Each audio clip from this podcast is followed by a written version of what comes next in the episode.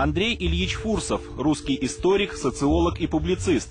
Известен как теоретик системно-субъективного рассмотрения общества. Научно-исследовательская деятельность сосредоточена на теории и истории сложных социальных систем, феномене власти в контексте борьбы за саму власть, а также ресурсы. Автор девяти монографий и более 250 публикаций о проблемах русской истории, становлении капиталистической системы и сравнительном сопоставлении Запада, России и Востока. В настоящее время возглавляет Центр русских исследований Московского гуманитарного университета. Андрей Ильич, э, в России скоро выборы. Накануне власти оппозиция меряются силами. Болотная против Поклонной или наоборот – кто кого. И тем более вопрос э, важен почему, потому что сейчас уже слышны голоса, что Россия якобы на пороге гражданской войны. Ну, Россия, конечно же, не, не находится на пороге гражданской войны. В России действительно обострилась политическая ситуация. Э, э, обостряется, обострилась она ну, с формальной точки зрения после парламентских выборов. Хотя после этого времени прошло уже э, два месяца, и ни одна оппозиционная партия не ушла из Думы, то есть она тем самым признала легитимность э, выборов.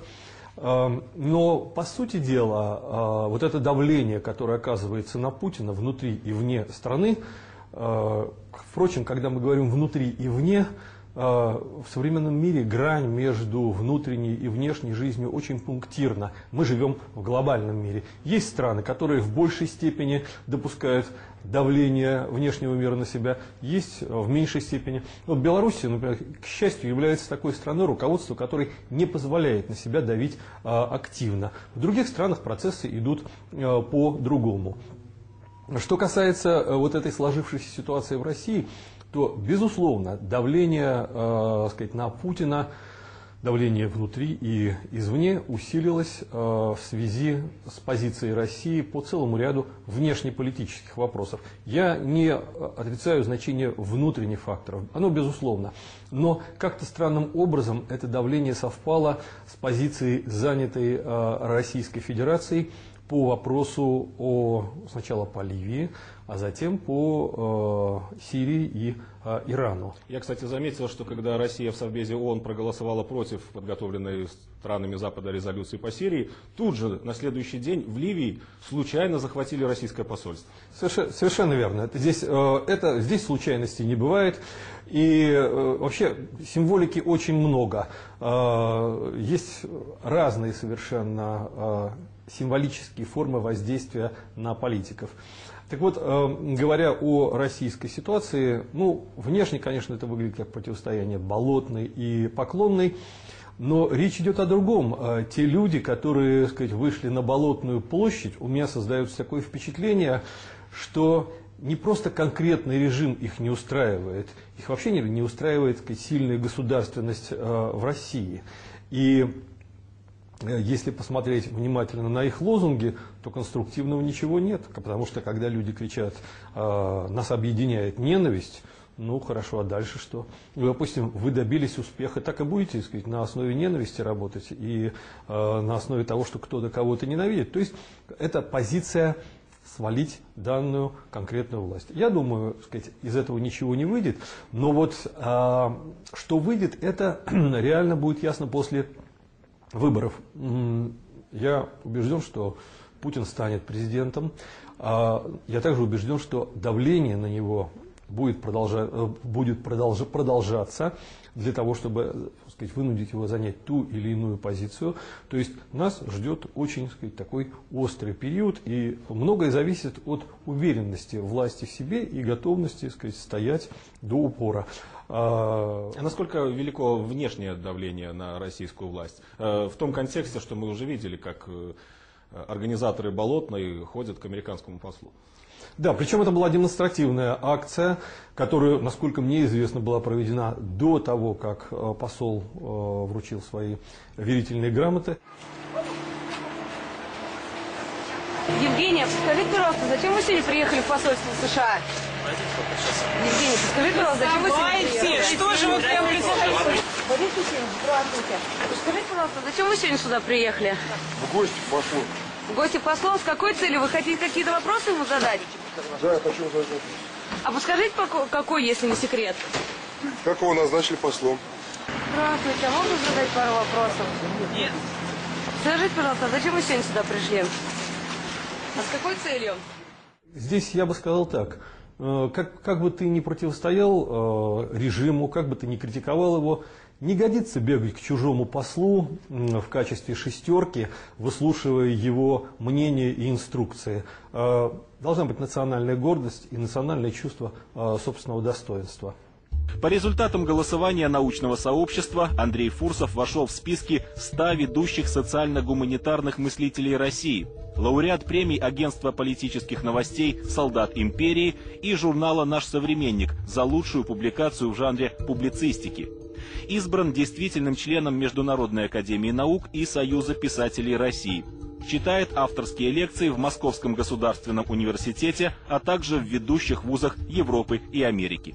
Андрей Ильич, уже стягиваются авианосцы к Ирану, э, западные дипломаты уезжают из Сирии. Не значит ли это, что приближается война на Ближнем Востоке?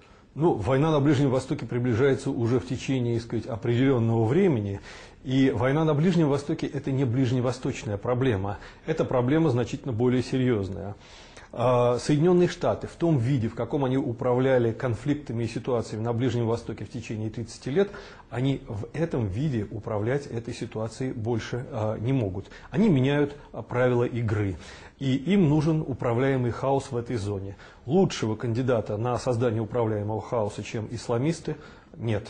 И в результате так называемых сказать, честных выборов на Ближнем Востоке исламисты победят во многих странах. И обратите внимание, а, в тех двух странах Ближнего Востока, Северной Африки и Ближнего Востока, в которых исламисты были либо слабы, их просто там власть придавила, либо они были не очень активны, вот эти страны и сносят. Ливия уничтожена, а Сирия находится фактически в осаде. То есть две страны, которые мешали созданию управляемого хаоса, а, а, одна страна снесена, другую, так сказать, готовится уничтожить. И если бы не позиция Китая и России, конечно, режим Асада был бы уже а, уничтожен.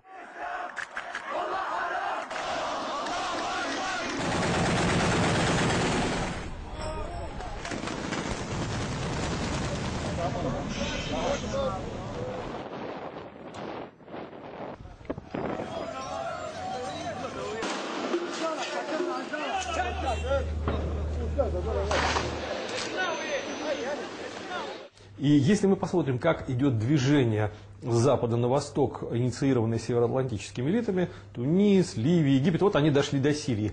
Но здесь они столкнулись с другой силой. Здесь им противостоит прежде всего Китай. Ну и, естественно, Россию тоже не устраивает, что вот эта дуга мусульманской нестабильности, такой клинок, полумесяц, который пройдет от Мавритании до Киргизии, он бьет в подбрюшье не только Китаю, но и нам. Иными словами, на Ближнем Востоке столкнулись очень мощные мировые силы. Причем две силы, две силы – это очень мощные экономические силы. Это Китай и Объединенный Запад, у которых свои интересы. То есть на этом сирийско-иранском пятачке решается будущее нескольких десятилетий. Кстати, насчет интересов. Вот американцы высадили 12 тысяч своих солдат э, в Ливии для охраны нефтяных комплексов. Все, больше разговоров о демократии нет. Естественно, ни- никаких разговоров о демократии быть не может, потому что углеводороды взяты под контроль.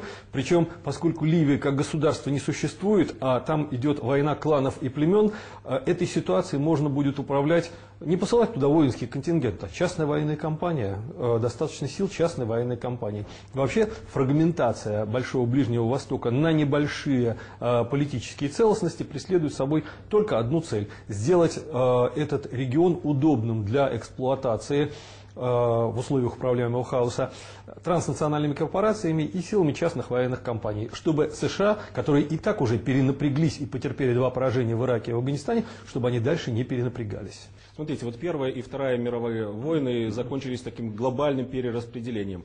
Вот потому как развиваются конфликты в 21 веке, вам не кажется, что идет такая малозаметная, но все же ползучая Третья мировая? Ну, я бы сказал четвертое, потому что Третий мировой финансово-информационный был уничтожен Советский Союз. Это какая-то новая война. Э, войны типа Первой и Второй мировой войны, безусловно, ушли в прошлое. Сейчас войны воюются финансово-информационным способом. Э, или, например, создается просто, так сказать, не, некий искусственный продукт, ну, как сказать, перед агрессией НАТО сказать, против Югославии создавались ролики, в которых якобы сербы э, сказать, притесняют албанцев. Потом выяснилось, что это, были, э, сказать, это, это была постановочная вещь. А, безусловно, мы живем в условиях кризиса, а, кризиса а, мировой системы, плюс нарастающая угроза геоклиматической катастрофы. Все это стимулирует конфликты и все это подталкивает североатлантические элиты к очень быстрым, а потому не всегда верным решениям. Вот вы упомянули мировой кризис, его называют системным. Достаточно ли просто нажать кнопку перезагрузка, чтобы избавиться от фатальной ошибки, или требуется форматировать жесткий диск? Дело в том, что кризис носит не экономический характер. Это кризис, э, марксисты бы назвали это системным кризисом капитализма. Дело в том, что... Роскан даже так называл. Э, да. Дело в том, что, и Жак Атали об этом говорит, дело в том, что капитализм как система может нормально развиваться, когда есть некапиталистическая зона. Как только мировая норма прибыли падала в истории капитализма, выхватывался кусок из некапиталистической зоны, превращался в капиталистическую периферию, рынок сбыта, э, дешевая рабочая сила. После 1991 года, когда рухнул Советский Союз, когда Китай начал проводить свои реформы с конца 70-х, теперь весь мир капиталистический. У капитализма больше нет внешней зоны, куда он может сбрасывать э, свои внутренние проблемы, а следовательно, э, ему нужен нужна, широкомасш... нужна, нужна широкомасштабная война. Причем американцы решают этот вопрос очень просто. А, они пытаются создать а, нестабильный, хаотический мир, а, континентом спокойствия, в котором будут Соединенные Штаты. То есть это не ситуация «идите к нам, у нас хорошо», «идите к нам, потому что везде плохо». Ах, у вас неплохо? Ну, мы сделаем, чтобы у вас было плохо. Андрей Ильич, благодарю вас за интересное интервью. Спасибо. Спасибо.